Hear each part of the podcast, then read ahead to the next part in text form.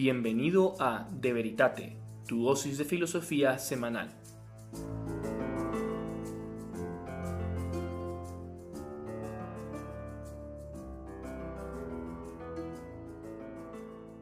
Muy buenas a todos, bienvenidos a De Veritate. Muchísimas gracias por estar aquí con nosotros, de verdad.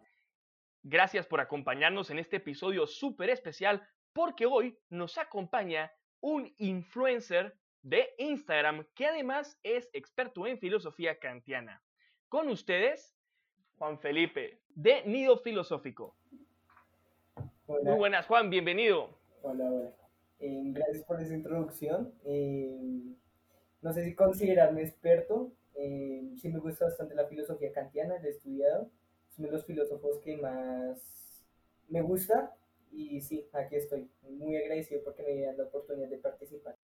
Excelente, excelente. Muchas gracias. Muchas gracias, Juan.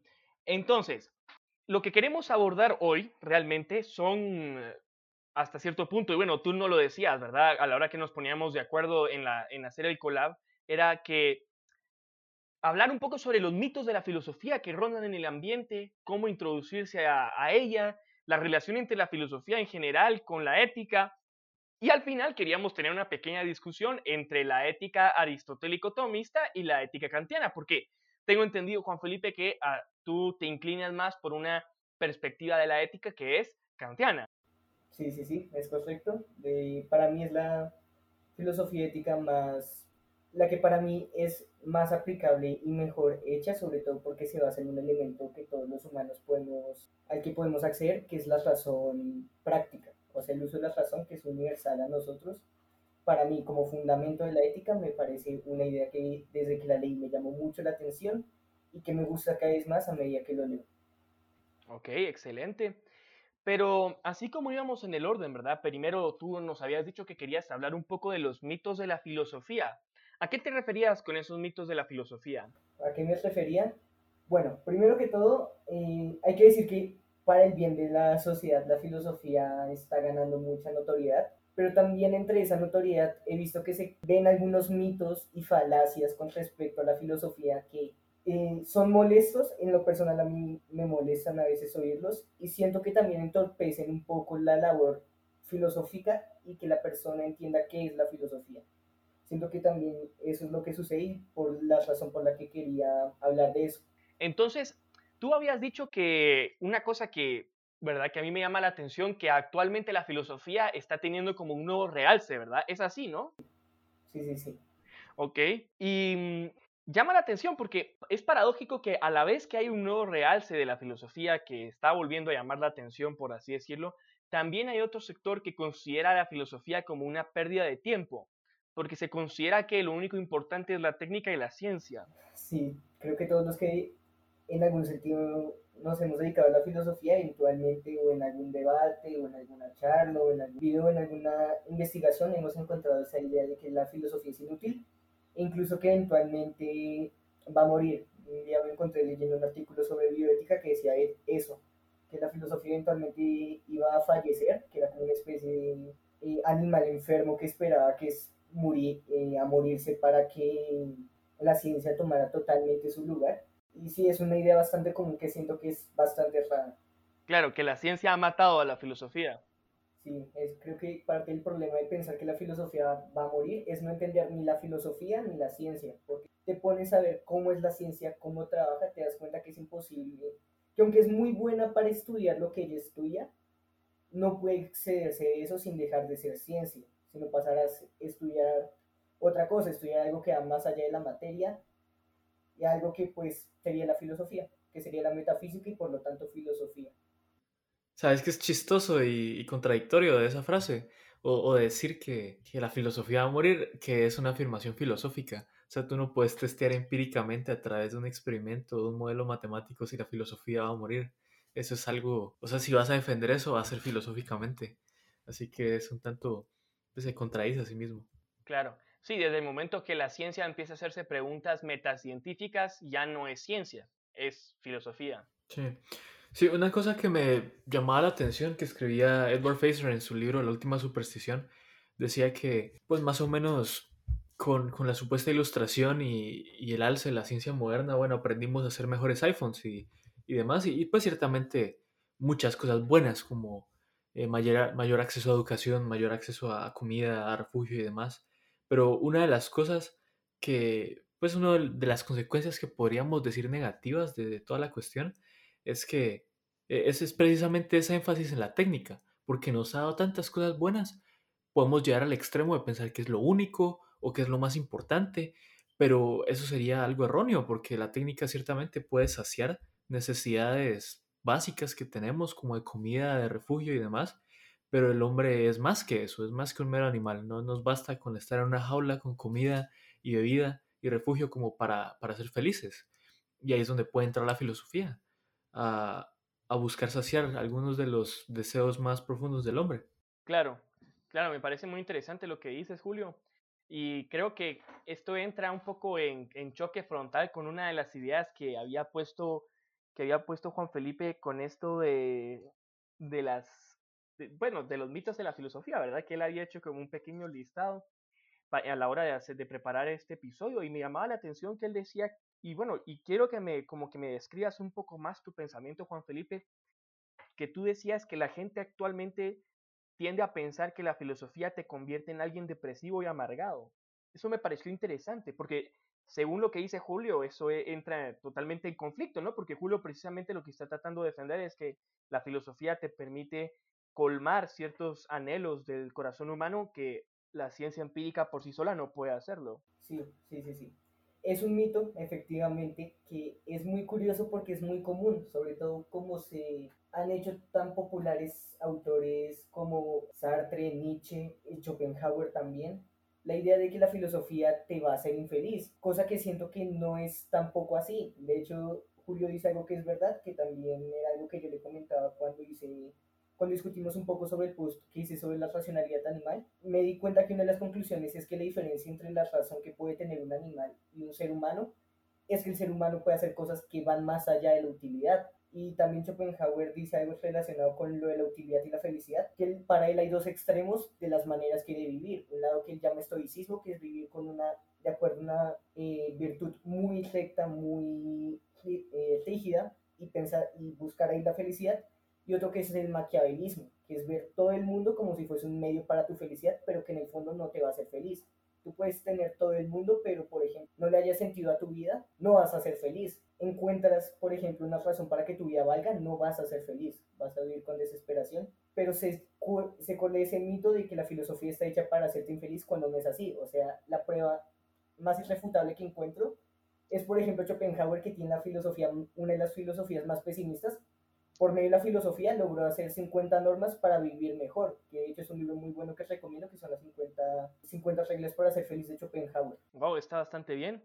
Y um, había otra cosa que, que decías, ¿verdad? De, de entre lo que decías que me llama la atención, y es que es cierto que los autores que están ahorita como en el punto de mira de la opinión pública son autores muy pesimistas, entre filosóficos, ¿verdad? O sea, son filósofos verdaderamente pesimistas, pero si uno mira a los, a los filósofos antiguos, medievales, ellos precisamente lo que querían lograr era una vida plena, que las personas se acercaran a través de la ética a conseguir una vida plena y que los, los hiciera felices.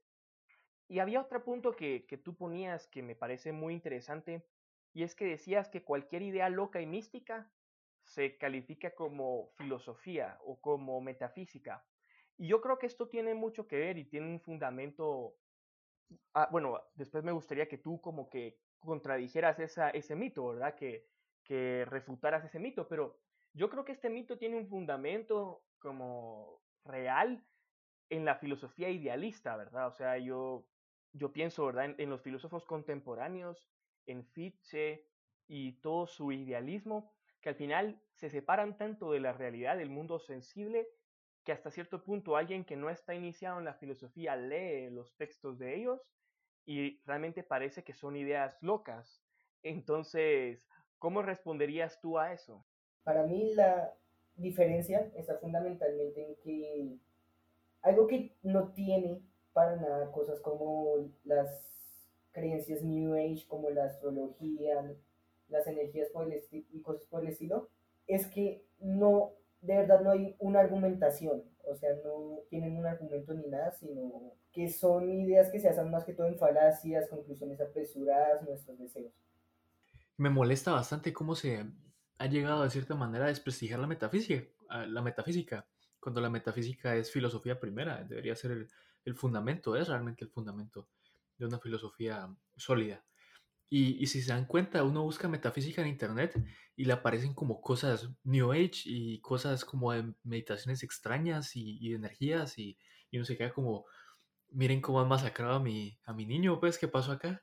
Sí, sí, sí, dan ganas de llorar bastante. Yo una vez tenía justamente en el título metafísica y era pura autoayuda y me dieron ganas de, o sea, yo me, me dio mucha rabia, que como Julio, miren cómo masacraron a mi niño, porque eso no es filosofía, es un insulto, o sea, Yo me, uno se siente ofendido, piensa por ejemplo en cualquier autor serio de filosofía que se dedicó años y años a estudiar algo que no podía ver, intentando ser lo más lógico y racional posible para intentar acercarse a ese objeto, para que al menos tuviera sentido la existencia del objeto, porque los sentidos no pueden confirmarnos nada en la metafísica, porque por naturaleza no estudia cosas materiales, y que alguien llegue para ganar dinero y use puras ideas locas que suenan bien, que suenan bien bonitas, las vendas, se haga rico con eso, y hasta gane a veces más reconocimiento que ese autor que demoró tanto tiempo de su vida. O sea, por ejemplo, imagínate que revive cualquier filósofo y ve eso, lloraría. Estoy seguro que tú revives a Kant, a Aristóteles, a quien sea que vea eso,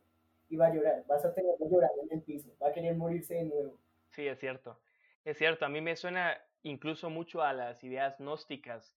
O sea, todo esto del New Age y, y las energías que a veces creemos que es tan original porque viene del, del mundo oriental, pues solo hay que ponerse a pensar en el movimiento gnóstico de los siglos pri, primero al cuarto, ¿verdad? O sea, que fueron combatidos por los filósofos antiguos y los primeros filósofos medievales.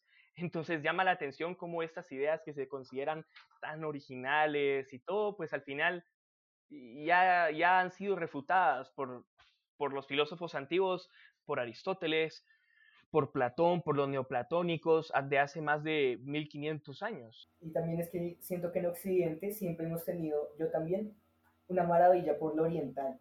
O sea, lo oriental nos llama la atención porque es muy ajeno a nosotros. O sea, por ejemplo, a mí por una época yo quería ver todo lo que fuese, por ejemplo, arte musulmán, porque me parecía hermoso, y un filósofo que me llamó la atención, que hizo un post con él hace rato, fue Aristóteles. Siempre hemos tenido esa fascinación occidental por Oriente, pero hay que saber que si no utilizamos las mismas bases racionales que tenemos en Occidente, pues vamos a terminar a hacer una mezcolanza extraña que termina en cosas como el New Age. Yo solo quería mencionar que en este...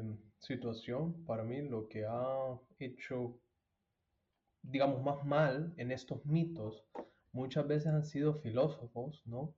Que han, de la posmodernos, que han hecho un grave daño al mismo gremio, ¿no?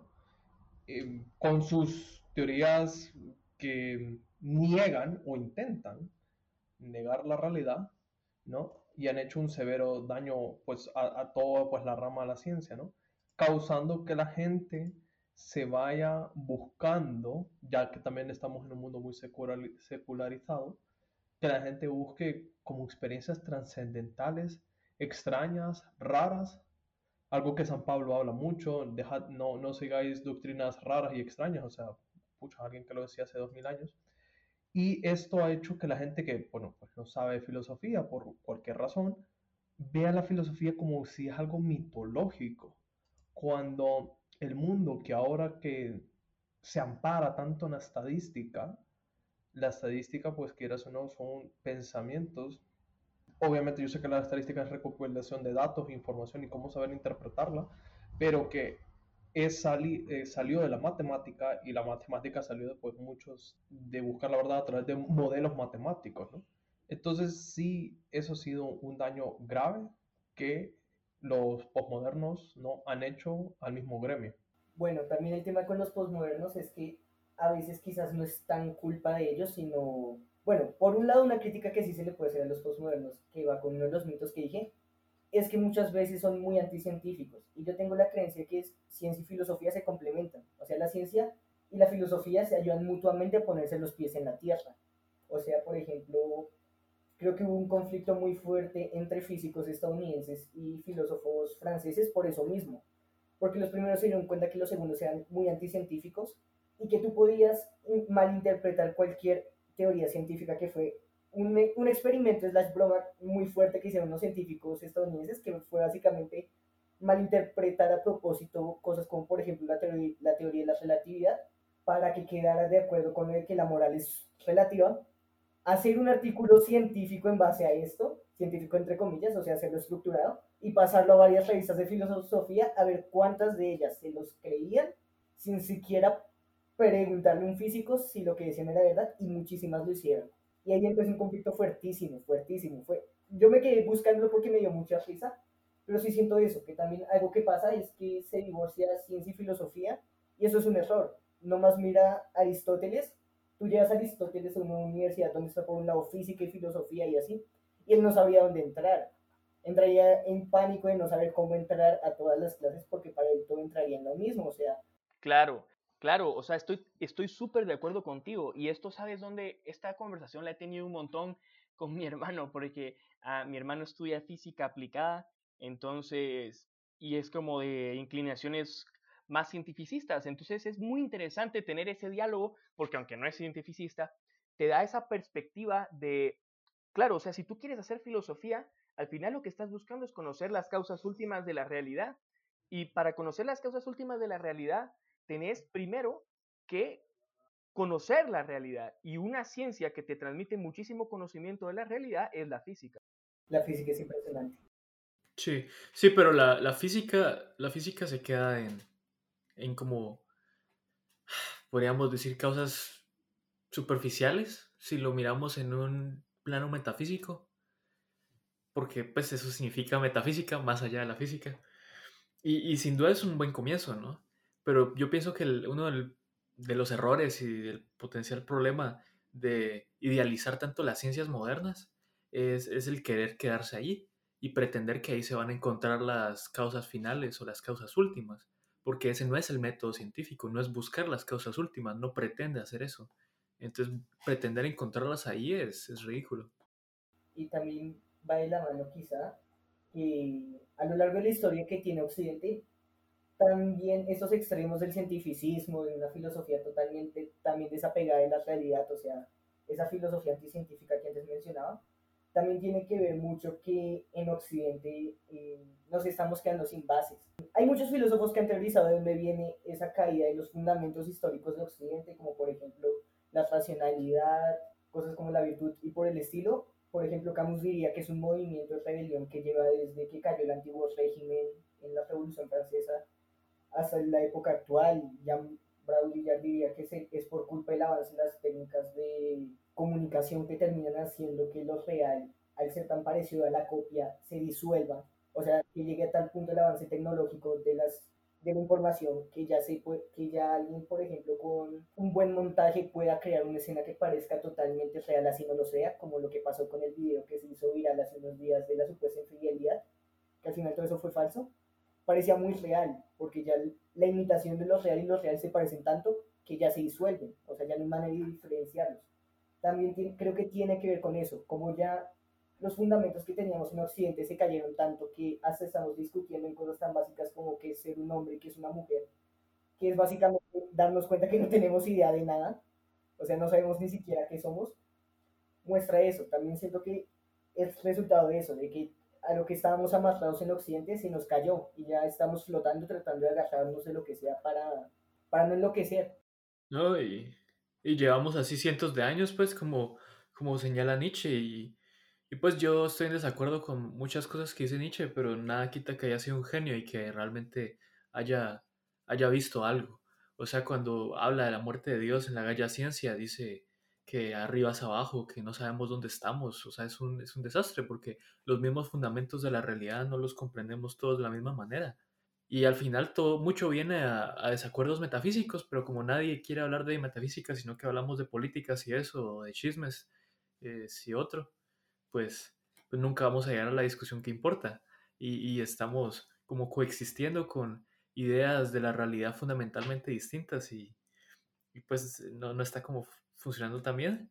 También podría ser peor, ¿no? O sea, tampoco ahí es como quejarse de que es el peor momento de la historia. Pues no, no, no creo que sea eso cierto. Pero, pero sí, también ese es el propósito, ¿no? Que tenemos nosotros, que, que tenemos plataformas de divulgación filosófica, es, es, es querer llegar a esa discusión fundamental y no quedarnos solo en, en la superficialidad de, de discusiones políticas o, o de chismes como sociales, ¿no?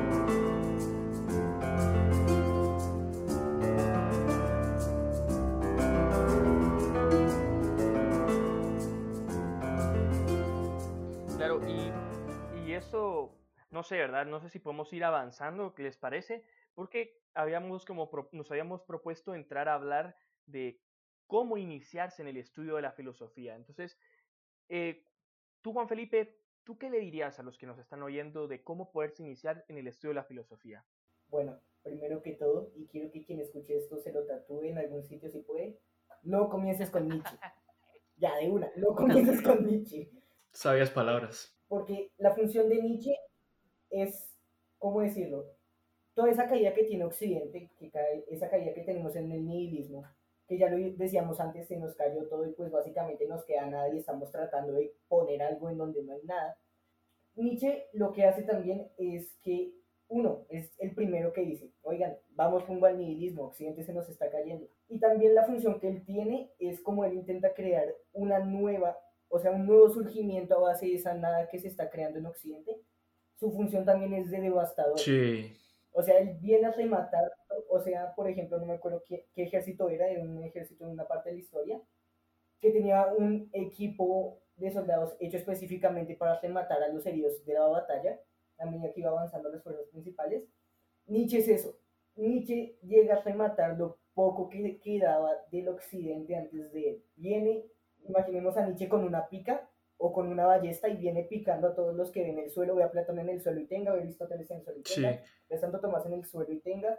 Bueno, a Platón le mete más de una puñalada porque odia a Platón. Sí, eso es bastante problemático, eso es bastante problemático si te das cuenta porque, o sea, Nietzsche sí tiene raz- tenía razón en cuanto que, en, en, en, su, en su descripción de la situación, de la decadencia y del abandono y, y, y sí, pero en cuanto a su prescripción, pues podemos decir, creo que con cierta seguridad que se equivocó, o sea, proponer al Übermensch, sí, pues eso, o sea, nosotros no podemos crear nuestros propios valores, creo que es evidente que los vamos descubriendo, entonces, ir rematando lo que quedaba, solo para proponer una solución que luego, pues como que no da, eh, si nos dejan una situación bastante mala, ¿qué piensan? Además que tú no puedes empezar por quien destruye, o sea, si tú llegas al, o sea, es como que coges un libro y te leas el final, uno, te vas a frenar el libro, y dos, el resto de lo que hay detrás para ti no tendrá sentido. O sea, por ejemplo, si al final te dicen, se muere el protagonista,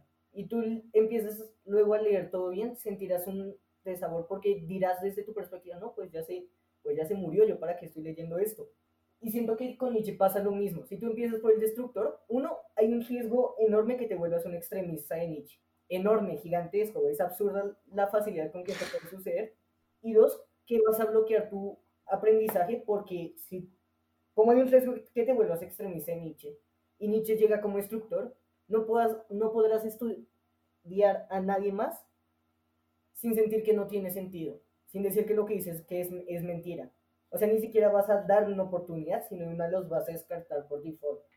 Claro, y eso que dices me parece súper interesante, porque en pocas palabras Nietzsche, por así decirlo, es, es un destructor que deja en una situación de orfandad a, la, a, la, a Occidente intelectualmente, ¿no? Porque todas las bases intelectuales que tenía Occidente, al cargártelas, entonces se queda uno en el aire, en el vacío. Y eso creo que, bueno, ustedes ya lo han dicho antes, y eso es algo que a mí me parece súper interesante y a la vez súper peligroso, porque no creo que, no creo que la sociedad de ahora necesite destructores, ¿verdad? Entonces por eso creo que no vale tanto la pena empezar por Nietzsche, pues porque te vas a convertir en un mero destructor y no en alguien que pueda apreciar lo verdadero y perenne que hay en todo el movimiento filosófico occidental.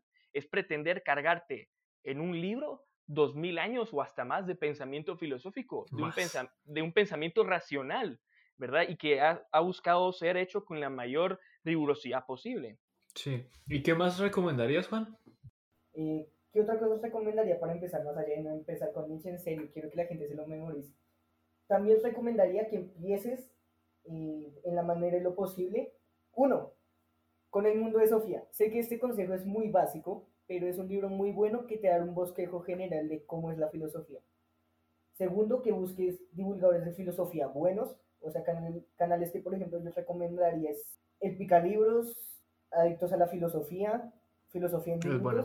Y cuando ya estés un poco más avanzado, La Fonda Filosófica, que no es tan conocido, pero como bien dijo justamente el Picalibros, él es como el Julio Profe de la filosofía, él explica a la perfección los libros que él toca, él los explica perfectamente. Yo entendí a Derrida con sus videos. Después de eso, ve con art- lo estoy diciendo como yo lo hice, ve con artículos. Debe escoger sí o sí el gusto a la lectura. La manera, en, la manera en la que yo lo hice fue primero leyendo artículos normales de internet, no académicos, luego ya yéndome por los académicos y ya después montándome a los libros. Y asegúrate de tener una visión general de la filosofía. O sea, que si te digan quién es Platón, tengas al menos una idea de qué es lo que propone. Si te dicen quién es Aristóteles, que tengas más o menos una idea. Y si tienes bien esa base, si quieres y crees que estás listo y te introduces bien al pensamiento, puedes tomar el riesgo de leer cualquier filósofo que te llame la atención. Ahí sí podrías Nietzsche, si ya sabes todo lo que hay antes de Nietzsche y estás muy bien introducido. Pero el único problema es que te tomas más, tomas más tiempo. La otra manera, que ya es, como he visto otros recomendarla también, es ya empezar eh, pues con el bosquejo y la introducción y leer ya en orden. O sea, empezar Platón, que es el primer filósofo eh, bien, bien, bien importante en Occidente, seguir con Aristóteles y así. Claro, Juan, yo estoy de acuerdo contigo en, en todo lo que nos, bueno, en la mayoría de las cosas que nos acabas de decir, y principalmente algo que tú dices y que me gustaría rescatar mucho es la importancia de tener una perspectiva histórica de la filosofía, o sea, una, una perspectiva general. Por eso creo que es muy importante leerse historias de la filosofía, buenas historias de la filosofía, historia de la filosofía antigua, luego medieval, luego moderna, contemporánea, porque eso te ubica, eso te da una idea de, de cómo ha ido progresando el pensamiento de la humanidad a lo largo del tiempo. Y eso también, creo yo, no sé si tú me, pues, estás de acuerdo con esto que voy a decir, pero actualmente ocurre mucho que cuando uno...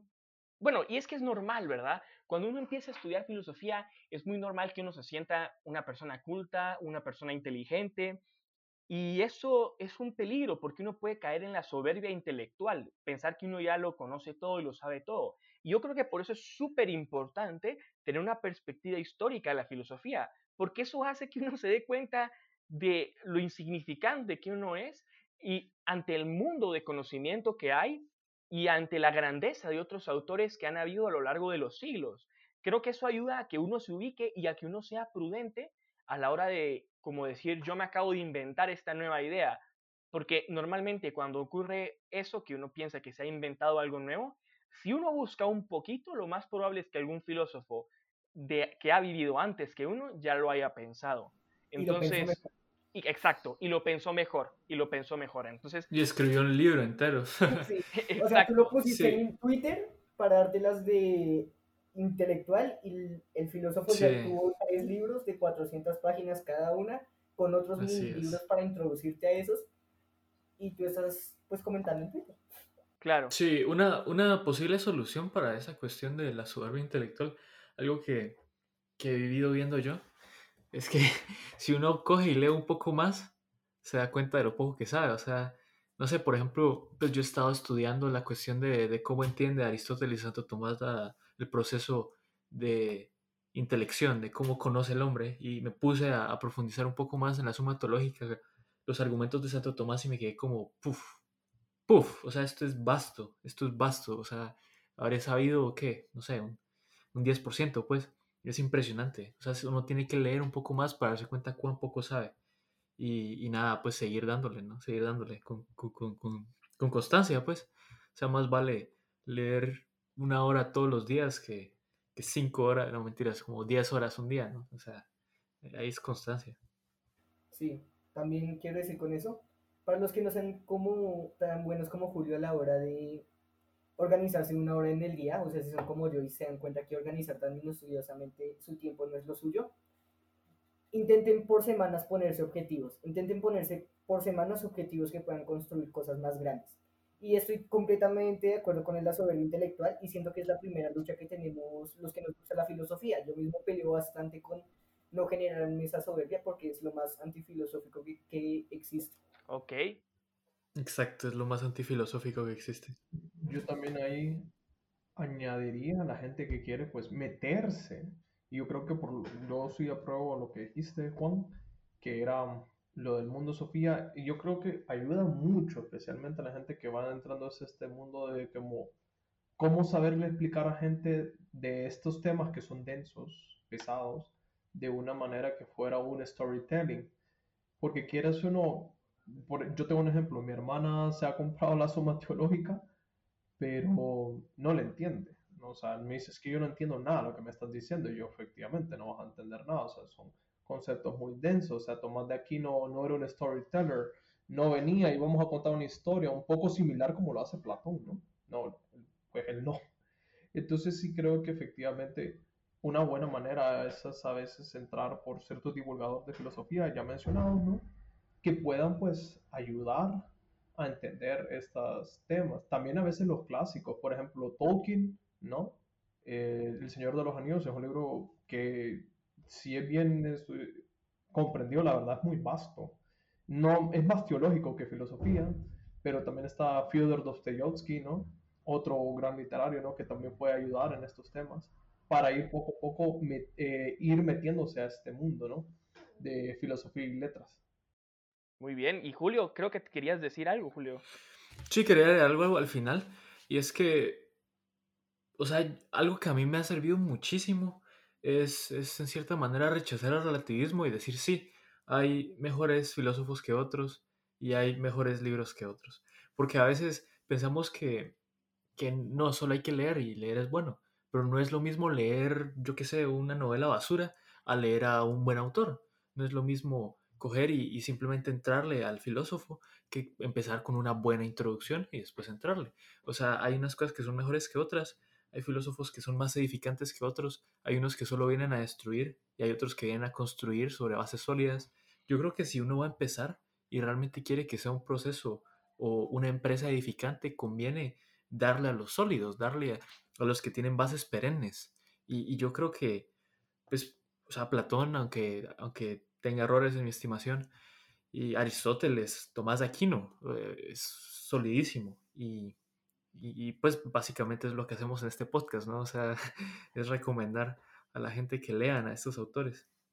Y también creo que por eso les puede servir seguir bastante en Instagram a Nido Filosófico, porque precisamente lo que busca hacer Juan Felipe es publica citas que te dejan pensando, ¿verdad? O sea, esas citas, yo creo que la curiosidad, el tener una curiosidad sana que lo lleve a uno y que lo motive a uno a seguir estudiando siempre es bueno. Entonces, muchas gracias a todos por habernos escuchado, muchas gracias a Juan Felipe por habernos acompañado en este episodio tan especial. Gracias, Claudio, Julio, y a ti que nos escuchas. No olvides seguirnos en Instagram a través de de punto veritate y seguir a nido punto filosófico. Que sube citas todos los días bastante buenas. Entonces, muchas gracias y te esperamos la próxima semana.